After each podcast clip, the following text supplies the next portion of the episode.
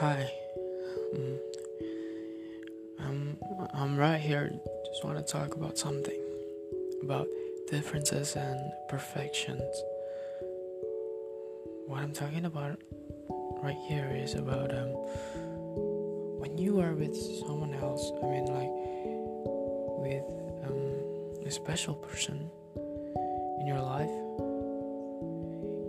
You need differences.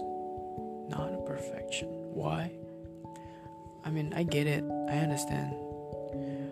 You must be have a have a mind to be a to be a perfect person. I mean, I do. I do feel like that sometimes. I do want to be a perfect person, but then I realize something.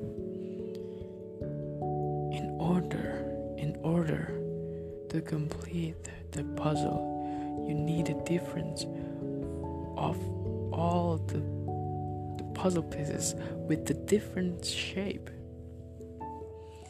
If you just imagine it, if there is a puzzle and all the pieces of the puzzle is all the same in the in the same shape, you cannot complete all the puzzle. You cannot solve it. You need the differences.